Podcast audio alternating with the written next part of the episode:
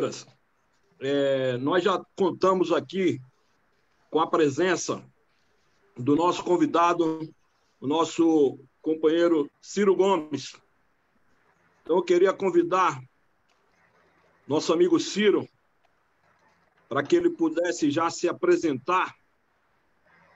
O Ciro, ele é advogado, professor universitário, ex-ministro da Fazenda e da Integração Nacional, ex-governador do estado do Ceará, ex-deputado federal e estadual também, e vice-presidente do P D T. Ciro. Ronaldo Leite. Bom dia, meu camarada Adilson. Ô, mestre Ciro. Nosso presidente da Central... Nós, nós estávamos procurando você aqui, parece que está identificado um nome diferente no seu não, celular. Não, não acho não? que não. Pelo menos para mim aqui está aparecendo Ciro Gomes mesmo, a não ser que ah. o, o, Heleno, o Heleno tenha se metido na nossa reunião. O, o, Heleno, o mas, Augusto, mas... Augusto, mas, a princípio, pedir desculpa em nome da C T B, o nosso governador Flávio Dino, ele pediu para antecipar que ele está inaugurando, nesse momento, um o hospital. hospital em Viana.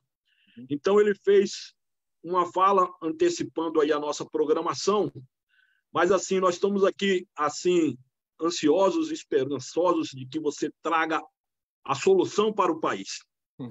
Para contribuir, nós vamos sortear, durante a nossa plenária, dez exemplares. Opa. Fiz um contato com o Neto e nós vamos fazer chegar na mão aí do nosso pessoal esse livro que traz uma importante e rica contribuição sobre, sobre o debate central, né? Projeto de Desenvolvimento Nacional, o dever da esperança.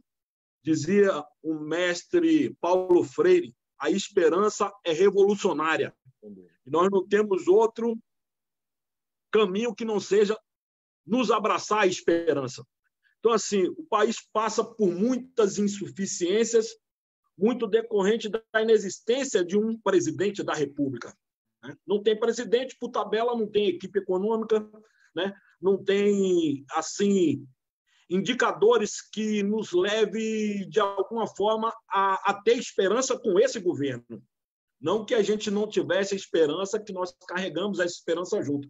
Então, assim, vai ser muito bom. A gente reservou um tempo de quarenta minutos. Eu sei que você disse na reunião das centrais que gostaria de ficar um tempo maior conversando com a gente. E isso é muito gratificante. Como você está em casa, se sinta à vontade. A gente vai lhe ouvir. Nós temos mais de mil e seiscentos delegados inscritos. Na nossa sala está dividida. Tem uma parte que está na sala virtual, tem uma parte que está no YouTube, tem uma parte que está no Facebook. Mas vai ser muito importante poder levar a sua contribuição ao conhecimento da classe trabalhadora. Fica à vontade, um grande abraço, beijo no coração, estamos juntos.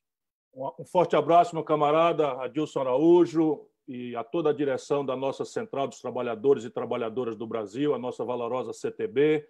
Vou cumprimentar aí os mais experientes, na pessoa do meu velho camarada Wagner Gomes, que está ali no cantinho do meu vídeo aqui, estou vendo ele. E aí, nele, eu cumprimento as demais autoridades civis, militares e eclesiásticas, que é como a gente falava aqui nos comícios de antigamente. Veja, eu tenho muita alegria de poder atender esse convite de vocês, porque tudo que o Brasil precisa hoje é empoderar as organizações dos trabalhadores. E isso não é uma palavra de gentileza que me agrada muito fazer todas as ocasiões que eu tenho a honra e o privilégio de encontrar liderança. É que o Brasil está hoje se aproximando do fundo do poço, sob o ponto de vista econômico, sob o ponto de vista institucional, sob o ponto de vista até daquilo que nós pensávamos ser uma agenda superada, que é a, de, a, vamos dizer, a definitividade das instituições da democracia, que acredito, pelo menos na intenção do presidente da República e da gangue que o cerca, não, não estão em paz hoje. É preciso que nós tenhamos a clareza, não é? Não creio que eles tenham força para isso, mas nós precisamos vigiar e defender a nossa democracia. De maneira que, para mim, conversar com a liderança dos trabalhadores brasileiros é o que é mais essencial nesse momento da vida brasileira, porque é tão grave, tão complexa, tão potencialmente explosiva a situação, e quem pagará muito mais caro do que qualquer outro extrato social é a classe trabalhadora, que esse diálogo é essencial para a gente compreender as coisas. E aí eu quero, com a permissão de vocês, estabelecer uma espécie de método. Eu quero saudar, não é, não sei se já está entre nós, o, o meu companheiro ministro, o meu companheiro deputado, grande figura da vida pública brasileira, que vem também da militância do movimento estudantil e que vai oferecer uma alternativa ao povo de São Paulo, o deputado Orlando Silva. Cumprimento mesmo, sabendo que ele saiu para uma missão mais grave, mas eu lamento porque gostaria de homenageá-lo pessoalmente, uma das melhores figuras que a democracia brasileira produziu, ex-juiz, líder de juízes, um jurista absolutamente é, complexo, inteligente, homem que abrilhantou o parlamento com seu talento, com a sua voz sempre muito altiva e que, para a surpresa de, de alguns, não minha, que já conheço a genialidade dele, faz um governo absolutamente fora de série, extraordinário, em cima de um lugar em que as coisas estavam meio parecidas com terra arrasada, que é o nosso estado do Maranhão, mas, na ausência, fica até mais, mais gostoso para mim saudar Flávio Dino, que saiu para fazer a abertura de um hospital, dos muitos que ele está fazendo. Ele está fazendo por si o que todos os governos que o antecederam, em muitas áreas como a educação, não conseguiram fazer. De maneira que esse debate ele, ele, ele tem que estabelecer um método, Adilson, que a gente permita ao povo mais simples do Brasil, através das mediações das suas lideranças, a liderança sindical, volto a dizer, a mais importante, né, a gente analisar, ou seja, decompor, separar um pouco essa confusão brutal que pesa nas costas da sociedade brasileira e que tem um poder de desorientação muito grande. Então, veja bem, hoje no Brasil existem três, três urgências e duas grandes questões para serem tratadas. As três urgências. A primeira é a defesa da vida.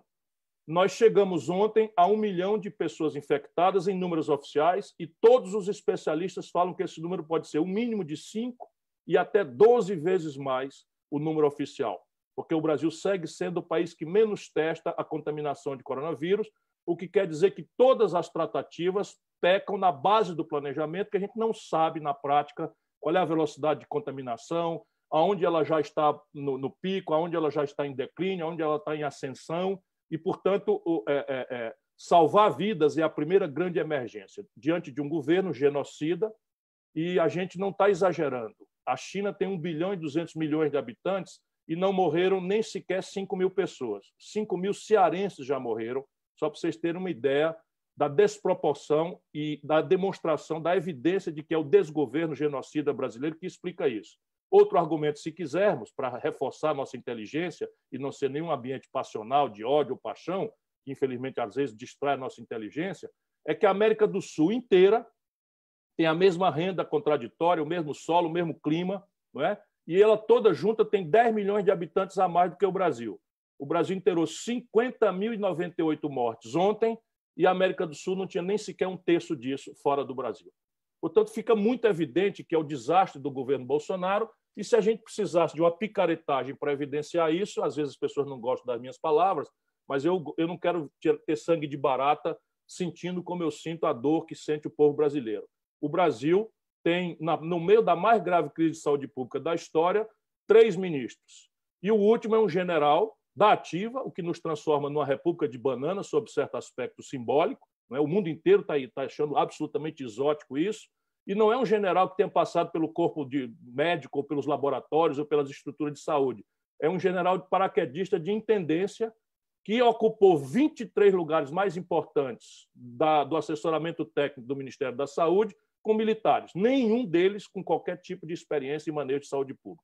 Então, para mim, fica flagrante e há uma urgência de unir todos os brasileiros para exigir, enquanto as simulações das universidades do mundo e daqui dizem que o Brasil pode chegar até cento e vinte mil mortos, nós temos aí a condição ainda de salvar, sei lá, sessenta, cinquenta mil brasileiros, e isso é um dever nosso urgente, e para isso toda a unidade deve ser bem recebida. A segunda grande urgência tem a ver mais instantaneamente com a liderança sindical brasileira. A nossa grande mídia, não é? Gosta muito dessas novelas. Agora, esses três dias, esses, essa semana, foi a prisão de uma picaretinha, não é? Que se treinou em nazismo da Ucrânia, depois prenderam o Queiroz, e está todo mundo aí distraído com essa novela de mau gosto. Mas, enquanto isso, o CAGED de abril, não é? Já dava um sinal de que o Brasil estava destruindo ao redor de um milhão e duzentos mil empregos formais por mês. O CAGED de abril foi, foram oitocentos e sessenta mil carteiras assinadas dado baixa. Quando a gente olha, né, os números do I B G E de população economicamente ativa ocupada nessa brutalíssima informalidade, nós já tínhamos chegado, em março, a cinco milhões de postos de trabalho destruídos no Brasil. Nós estamos caminhando, meu caro Adilson, para disparar da pior crise econômica e, portanto, crise social da história brasileira sem rival. Eu gosto de cultivar números. A pior crise econômica da história brasileira foram dois anos seguidos que acabaram levando ao impedimento da Dilma. O país caiu três vírgula dois por cento num ano, três vírgula cinco por cento no outro. E aquilo foi o pandemônio, né? A propaganda fascista preparou o ambiente do golpe em cima do, de uma taxa de desemprego que saltou de quatro por cento para quatorze vírgula cinco por cento na mão da Dilma. Pois bem, hoje as simulações falam, o Banco Mundial, né, para onde o, o, o Bolsonaro está mandando esse fascista analfabeto, né, que destruiu o Ministério da Educação. O Banco Mundial fala que a economia brasileira vai cair oito por cento. O, a O C D E fala que a economia brasileira vai cair nove por cento. E os meus ensaios com a minha equipe já falam até em onze por cento, porque a informação que eu tenho é mais especializada, porque essas agências estrangeiras elas contabilizam a expansão do crédito que o governo anunciou. Mas eu sei que esse crédito não está chegando. Portanto, não está, não está chegando o crédito, a, a, a, o governo está agravando uma crise que já é sem falta a menor. Então, vamos ficar aí nos nove por cento da O C D E, isso aproximará a taxa de desemprego aberta do Brasil a vinte milhões de pessoas. Então, as contas públicas, que é de onde a gente pode pedir e esperar alguma reação, estão sendo destruídas sem qualquer precedente na história da República. O pior déficit público nominal da vida brasileira foram cento e trinta bilhões de reais e aquilo tudo deu base a um discurso, né, de que a Dilma tinha quebrado o Brasil. O déficit da Dilma foram trinta e seis bilhões de reais. Pois bem, e contando, o déficit hoje projetado, que a minha equipe me ajuda a atualizar, é de estonteantes novecentos e doze bilhões de reais. Nós estamos nos aproximando de um trilhão de reais de déficit primário e a dívida pública brasileira, porque o P I B está despencando e porque a atividade econômica, né, não tem nenhum sinal de reação, porque o governo sequer compreende a raiz estrutural do problema, a dívida pública brasileira, pela primeira vez na história, galopa para cem por cento do P I B. E isso tá, o mercado financeiro já está antecipando os efeitos. Qual é o efeito? Ela vai encurtando o prazo de vencimento, virando quase moeda os papéis do governo, e o custo dela, a nossa grande mídia, censurada pelo suborno do setor financeiro, não anuncia, mas o custo da dívida hoje, qualquer papel do governo que está vencendo, o governo já está tendo que pagar três por cento acima da taxa Selic. Ou seja, o governo vai já começando a perder a condição de liquidez, o que quer dizer um pacote de pressão inflacionária na hora que a gente conseguir virar a coisa. Se somar isso, a desvalorização da moeda, né, que é a pior do mundo. Então, o mundo inteiro está perdendo valor. As moedas, o real é a moeda que mais se desvaloriza no mundo, porque, ao contrário da censura aqui dentro, a grande mídia internacional, editorialmente, está dizendo que o Brasil é um país em, em, em caminho acelerado de colapso econômico, o que incrementa a aversão a risco e transforma em criminosa, né, a repetição do anúncio de, de que pretendem vender a Eletrobras, pretendem vender o Correio, numa hora em que a liquidez internacional está avessa ao risco do Brasil e esses ativos estão no menor valor histórico. Isso tudo é um pacote de tragédia que vai encontrar sessenta, setenta, setenta e três milhões de brasileiros, nesse momento, com nome sujo no S P C, cinco milhões e quinhentos mil micro e pequenas empresas que estão no Serasa, o que quer dizer antessala da maior falência da história brasileira, seis milhões de pequenas empresas quebrando no Brasil, em cima das tendências de desindustrialização, etcétera. Não se assustem, são números, mas justificam por que que eu quero dizer que nós precisamos imediatamente celebrar um grande pacto nacional de todo mundo para forçar o governo a nos apresentar um plano, para a gente botar defeito, para a gente aplaudir, para a gente elogiar, mas não tem um plano. Insistir nesse conjunto estúpido de práticas que já não se revelaram eficazes de nenhuma natureza, de constranger salário, de diminuir serviço público, de constranger investimento público ao zero, como aconteceu, e ainda desmobilizar patrimônio para financiar desequilíbrio corrente, é como se você estivesse gastando mais do que pode e fosse agora ter uma ideia genial, vender a geladeira no mês, depois vender o fogão, depois vender a cama e, no fim, ficar com a mesma, o mesmo buraco, a mesma dívida e sem casa, e sem lugar para deitar, para comer ou, ou para se sentar dentro da sua casa. Não duvidem que a, a comparação é essa. Você vender um ativo que só existe uma vez para botar no buraco de um déficit de, de, de, de novecentos e dez bilhões, só por interdição, porque nós precisamos resolver isso com a mente aberta, e eu tenho um conjunto de ideias para sugerir, todas na contramão das forças dominantes brasileiras. Só o Brasil não cobra, junto com a Estônia, um tributo sobre lucros e dividendos empresariais. Com o que eu já cobrei quando eu fui ministro da Fazenda do Brasil, por isso que eu virei um cara odiado, eu já cobrei esse tributo, nós arrecadaríamos entre setenta e noventa bilhões de reais por ano. Se o Brasil passar um pente fino nas renúncias fiscais de quase trezentos bilhões de reais, na base da picaretagem, do favor, sem clientelismo, com clientelismo, sem nenhuma contrapartida no emprego, sem nada. Se a gente passar o pente fino e, e tirar vinte a trinta por cento desses trezentos bilhões, nós estamos falando de sessenta a noventa bilhões de reais por ano, não é? Que a gente pode fazer isso mantendo setenta, oitenta por cento dessas renúncias fiscais, para uma hora mais severa, a gente fazer o pente fino de novo. Se o Brasil cobrar um imposto de meio ponto percentual a um ponto percentual das grandes, dos grandes patrimônios, acima de vinte milhões de reais, a gente atinge um por cento dos, dos poderosos do Brasil e arrecadamos mais de noventa bilhões de reais por mês. Se a gente cobrar, vou dar aqui um exemplo prático, o I P T U de São Paulo arrecada mais do que toda essa imensa fazenda do agronegócio no Brasil, de, de, de posto territorial rural. Veja bem o que eu estou dizendo. Não estou falando da pequena propriedade, que deve ser isenta, mas ela deve ter uma ferramenta de reforma agrária. Mas, tirando a pequena propriedade, o grande latifúndio tecnificado, que vende em dólar, todos juntos pagam um imposto territorial rural menor do que a cidade de São Paulo paga de I P T U, a classe média.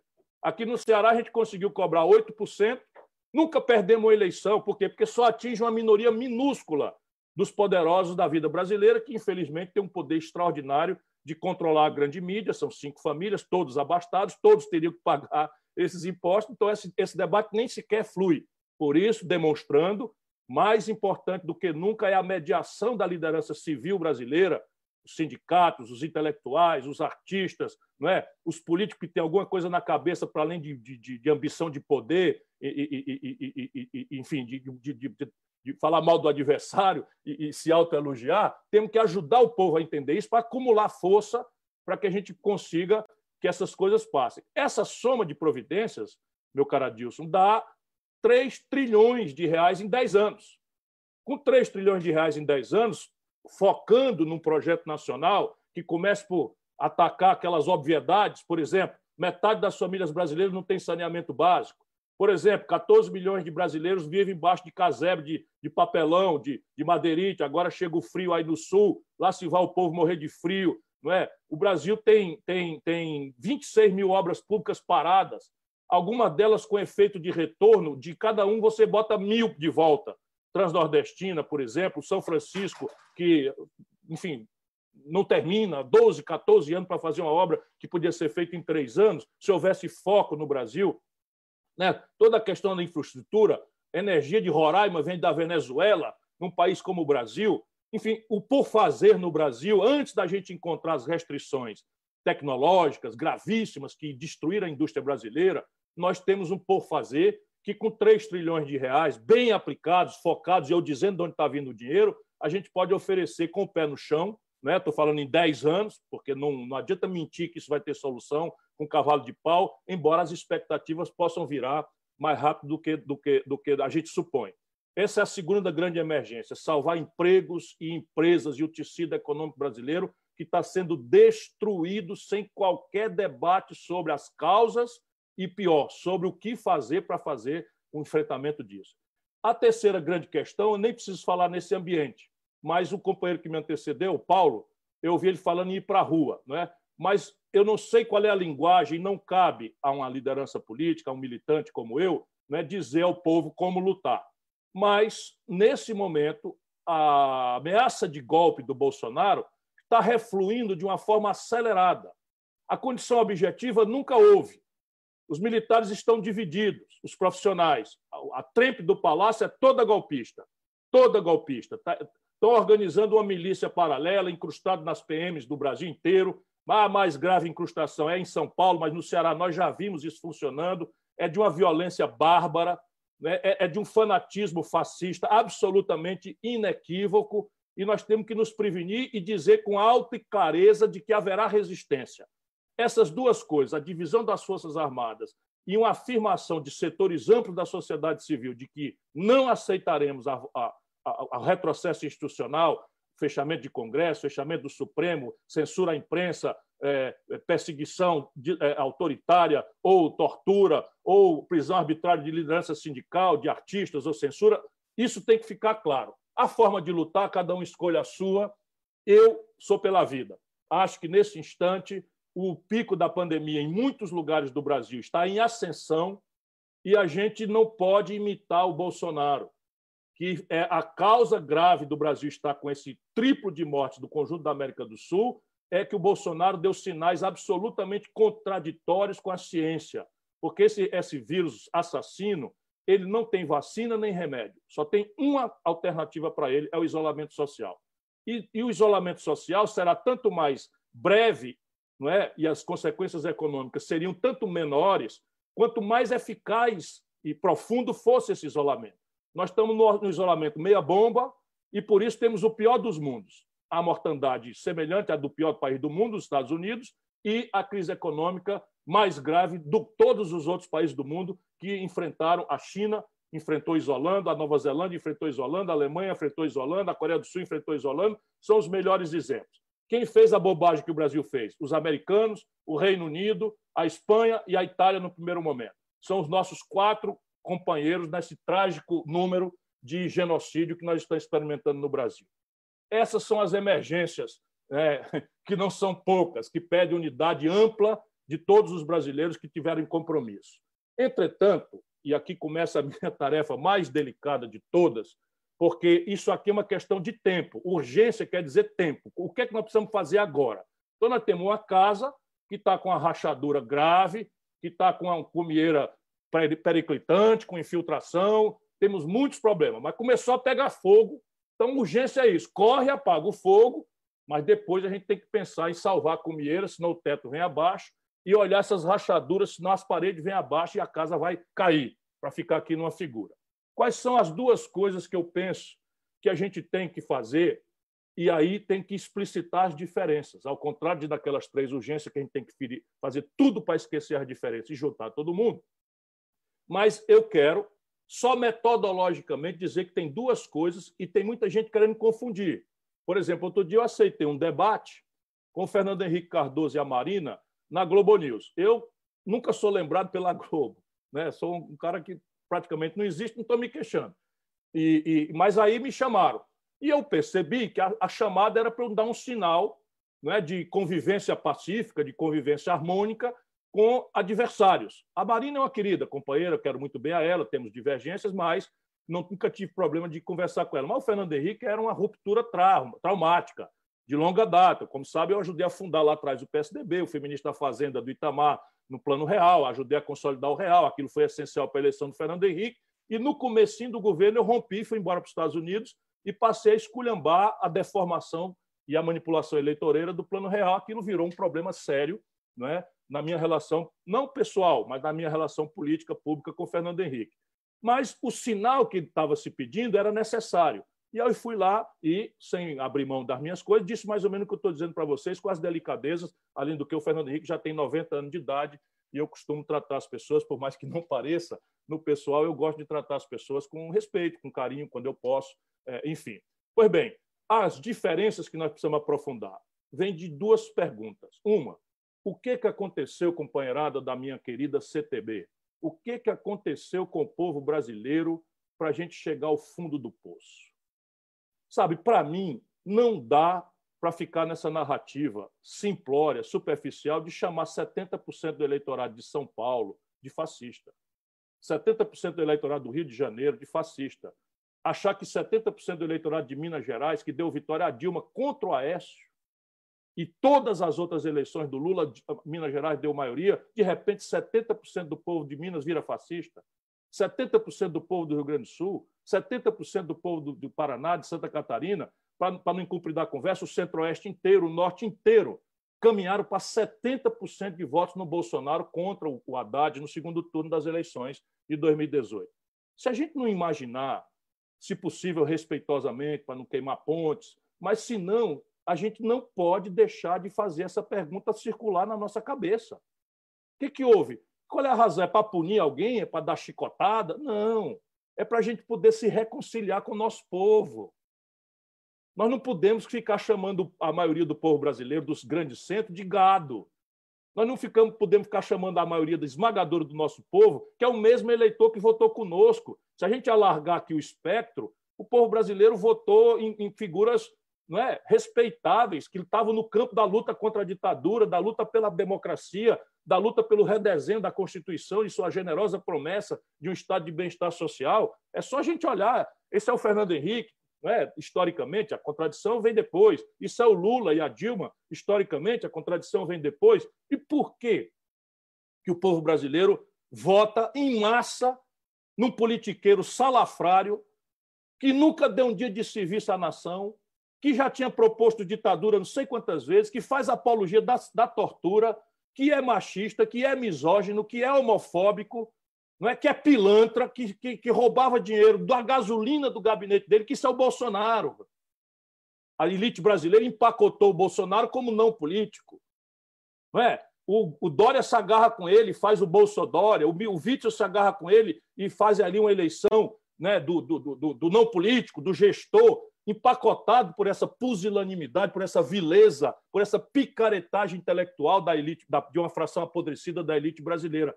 Mas, do nosso lado, a gente precisa entender. O povo que estava conosco passou para lá. Se a gente não parar para pensar isso, eu não quero propor a minha hipótese hoje aqui, porque eu quero é mesmo aquela unidade lá. Mas eu não participo de nenhuma mesa daqui para frente, se for discutir o futuro do Brasil, que não tenha ambiente para a gente discutir, volto a dizer, com uma única intenção, né? Nos reconciliarmos, fazer as pazes, abraçar fraternalmente, respeitosamente o povo brasileiro. Se tem fascista no Brasil, estou cansado de saber, mas isso é dez por cento, é onze por cento, é doze por cento, e eles estão tudo acuado, porque eles são ridículos. Eles não dizem nada ao imaginário do povo trabalhador brasileiro. Eles não dizem nada. O que é que uma picareta dessa que organizou aquele grupo de abestado, que eu não falo o nome para não fazer propaganda, lá em Brasília, trezentos picaretas, trezentos bandidos, trezentos idiotas, o que, que aquilo diz ao povo brasileiro? Nada. O que, que um merda como esse Weintraub diz ao povo brasileiro? Diz nada. Então, eles são os oito por cento, dez por cento, e olhe lá se eles têm tudo isso, porque nós vamos empurrar eles para o gueto. Eles vão ficar envergonhados, eles vão começar a inventar que votaram no, no Amoedo, com vergonha. Mas os outros, a maioria esmagadora do nosso povo, precisa que a gente desça, e vocês estão muito mais perto do que qualquer político, para entender. Meu irmão, me diga aqui uma coisa. O que, que houve? Por que, que a coisa? Por que, que você votou no Bolsonaro? Eu respeito, o voto é seu, o direito é seu. Mas me explique, você está vendo isso que está acontecendo no Brasil para a gente respeitosamente dar a eles um caminho de volta. Senão nós vamos sempre ficar cheios de razão, nós, conosco mesmo, e vamos perder as eleições, porque essa trempe aí vai inventar outro mito. Eles vão ensaiar o Moro, eles vão ensaiar o Hulk, que é o... Não, o, o animador de auditório, simpatiquinho, só vai na boa e não sei o que e tal, cheio de grana para orientar a marketagem, o que é que o povo quer ouvir, aparece de caridoso porque recebe um milhão de reais e dá cem mil reais para um pobre ganhar um carrinho usado, bota novecentos mil no bolso e dá cem mil reais do patrocínio, que é a, a caridade da elite brasileira é essa, é, é, é usar a miséria do povo para aparecer e ficar podre de rico, né? Agora, vamos lá, ele é a favor ou contra as reformas do Bolsonaro? Ele é a favor ou contra? Ele ficou contra ou a favor do Bolsonaro? Não é? Eles vão tentar o Dória. Vão tentar o Dória, que também é um cara que era administrador da Embratu, no governo do Sarney, o Adilson tinha nem nascido ainda. Eu já era prefeito de Fortaleza e tive um rolo com esse Dória, porque ele era presidente da Embratu do governo do Sarney. Foi corrido de lá por duas razões. Uma roubalheira, denunciada pelo Tribunal de Contas da União, e a outra porque fez umas propagandas chamando o povo para visitar o Nordeste para conhecer a seca.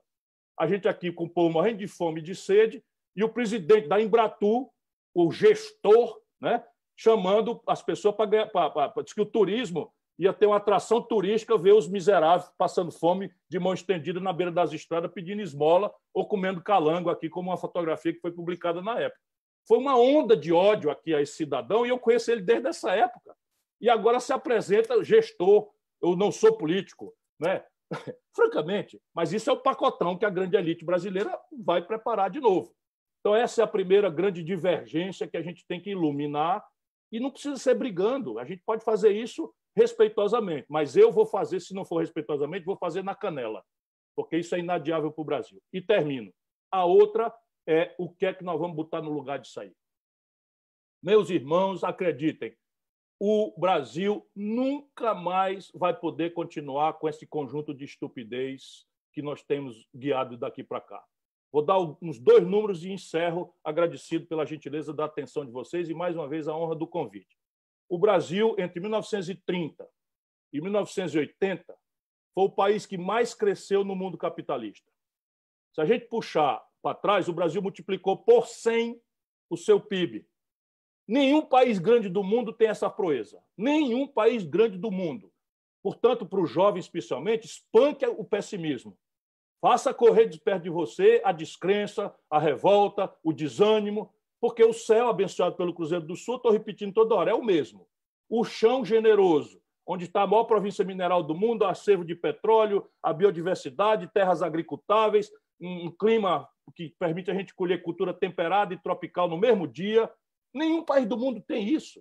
Então, e o povo é o mesmo. O povo que fez a Bossa Nova, o povo que fez o Cinema Novo, é o povo que produziu o maior, maior fenômeno de crescimento econômico da história do capitalismo mundial. E, em mil novecentos e oitenta, quebra o modelo.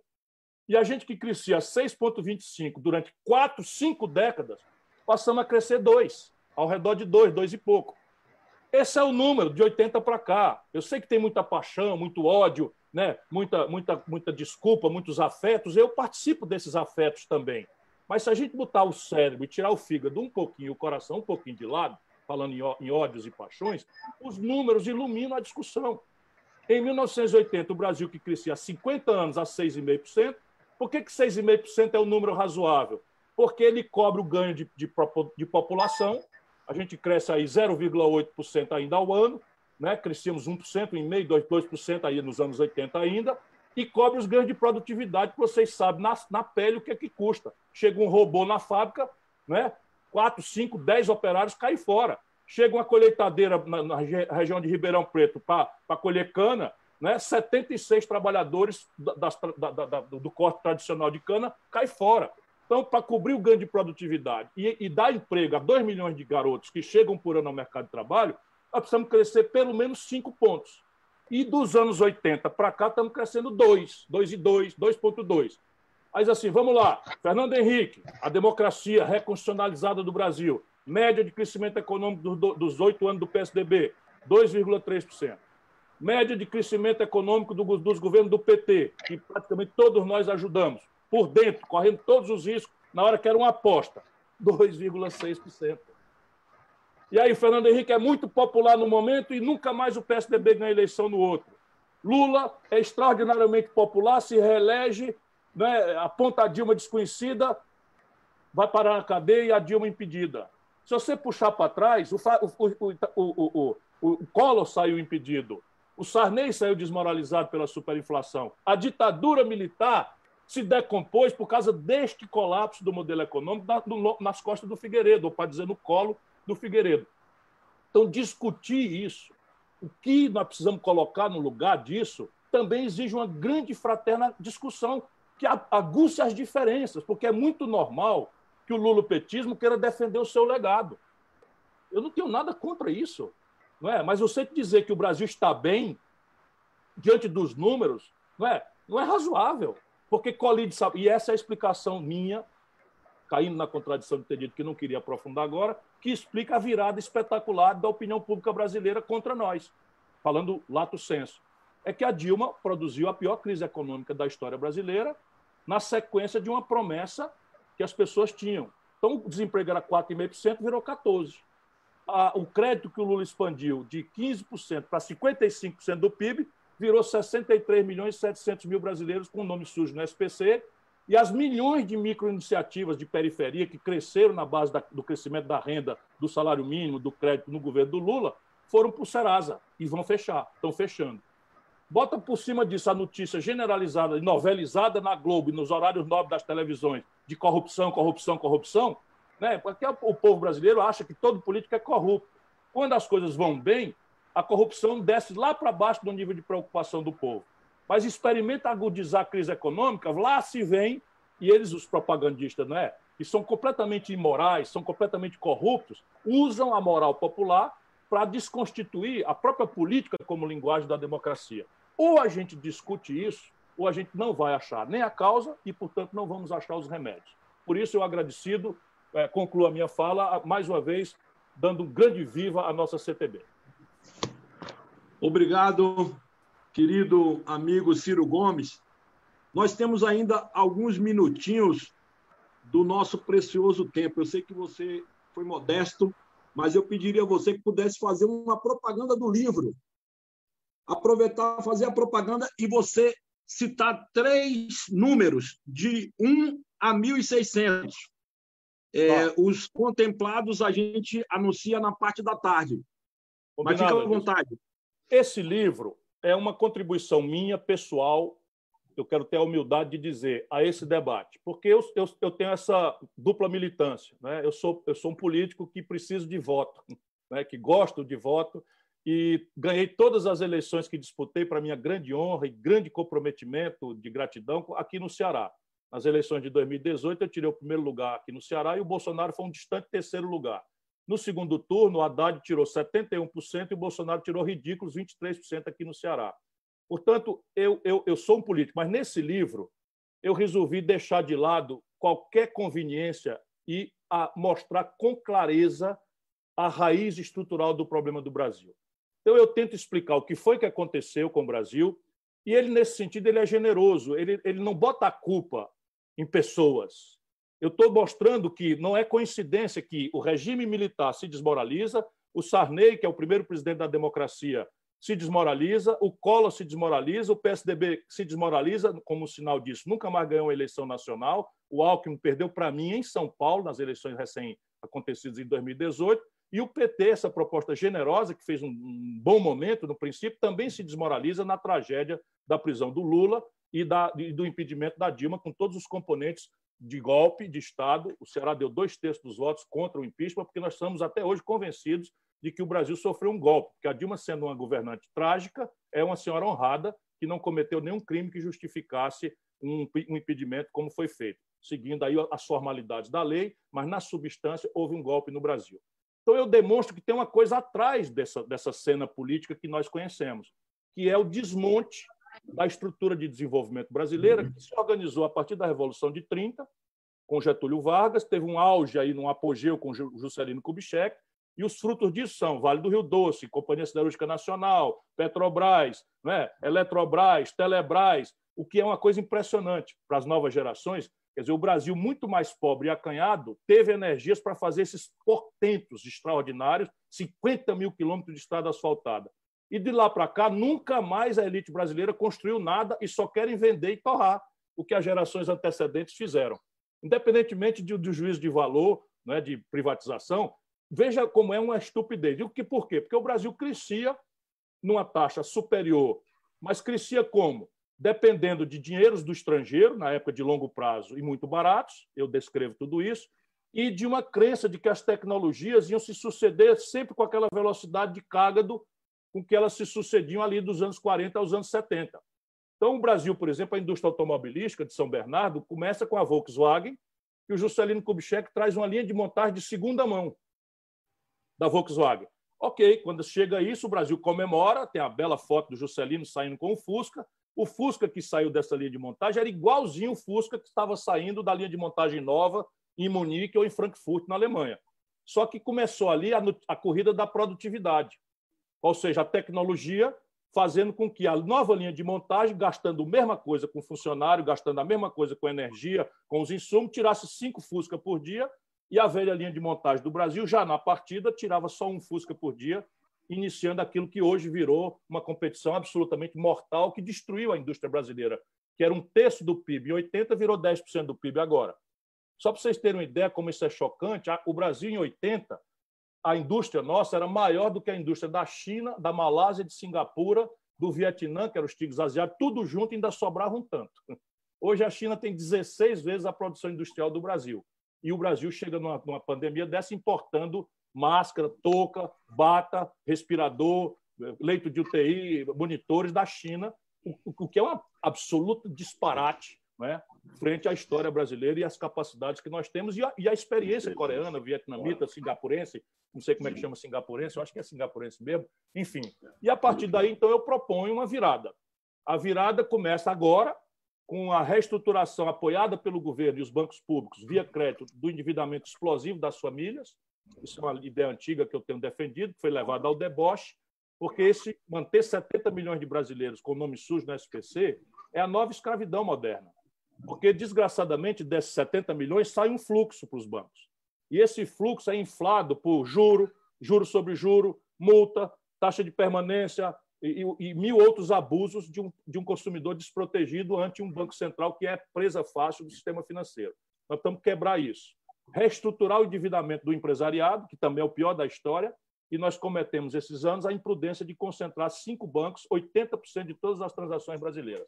Nós precisamos descartelizar isso, porque hoje o juro brasileiro, em plena pandemia, o governo botou um trilhão de reais, dinheiro público do, do tesouro, do caixa do, do Banco Central, para... anunciado, expandir o crédito e diminuir o juro. Da pandemia para cá, o crédito encolheu como nunca e os juros subiram. E aí você diz, mas cadê essa montanha de dinheiro público que foi botado de graça nos bancos? Olha o escândalo. Chega no fim da tarde, essa montanha de dinheiro que está nos bancos, dinheiro público, eles emprestam para o governo num escândalo chamado Operação Compromissada contra a Selic. Então, pega o dinheiro de graça, porque tem uma pandemia, precisa ajudar as empresas, etcétera. É a retórica. Nada está na norma. Não emprestam, e, no fim da tarde, emprestam para o governo, estão ganhando moleza, esse ano, trinta bilhões de reais que estão saindo da saúde do povo brasileiro.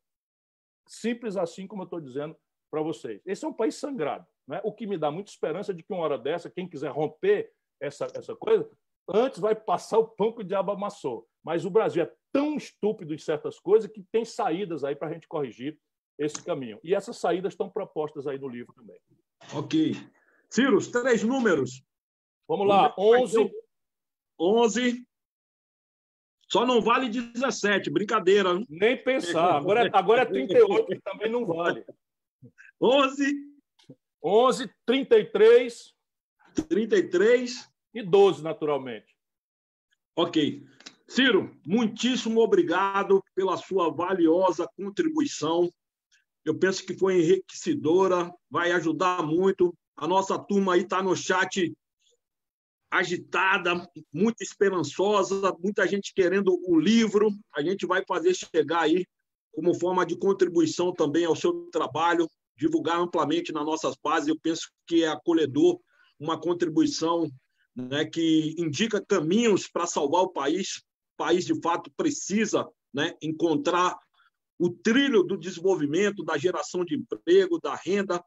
Todos nós temos muitas esperanças de que possamos construir, edificar um Brasil mais humano e menos desigual. E me parece que, de forma muito apropriada, é, esse calor que cresce na sociedade, ele indica que nós podemos, sim, é, construir um Brasil com mais esperança, um Brasil próspero, soberano, um Brasil capaz de desenvolver forças produtivas e fazer valer com que o Brasil seja o Brasil dos sonhos da maioria da população brasileira, sobretudo daqueles que mais necessitam. Forte abraço, vamos receber Orlando, ficamos juntos aí. Valeu, obrigadão. Deixa um abraço para todos, Adilson, muito obrigado a você. E, ó, passou a pandemia, eu estou aí. Passo três horas, quatro, cinco, doze horas, porque vocês são a chave da virada. Valeu. Valeu. Abração.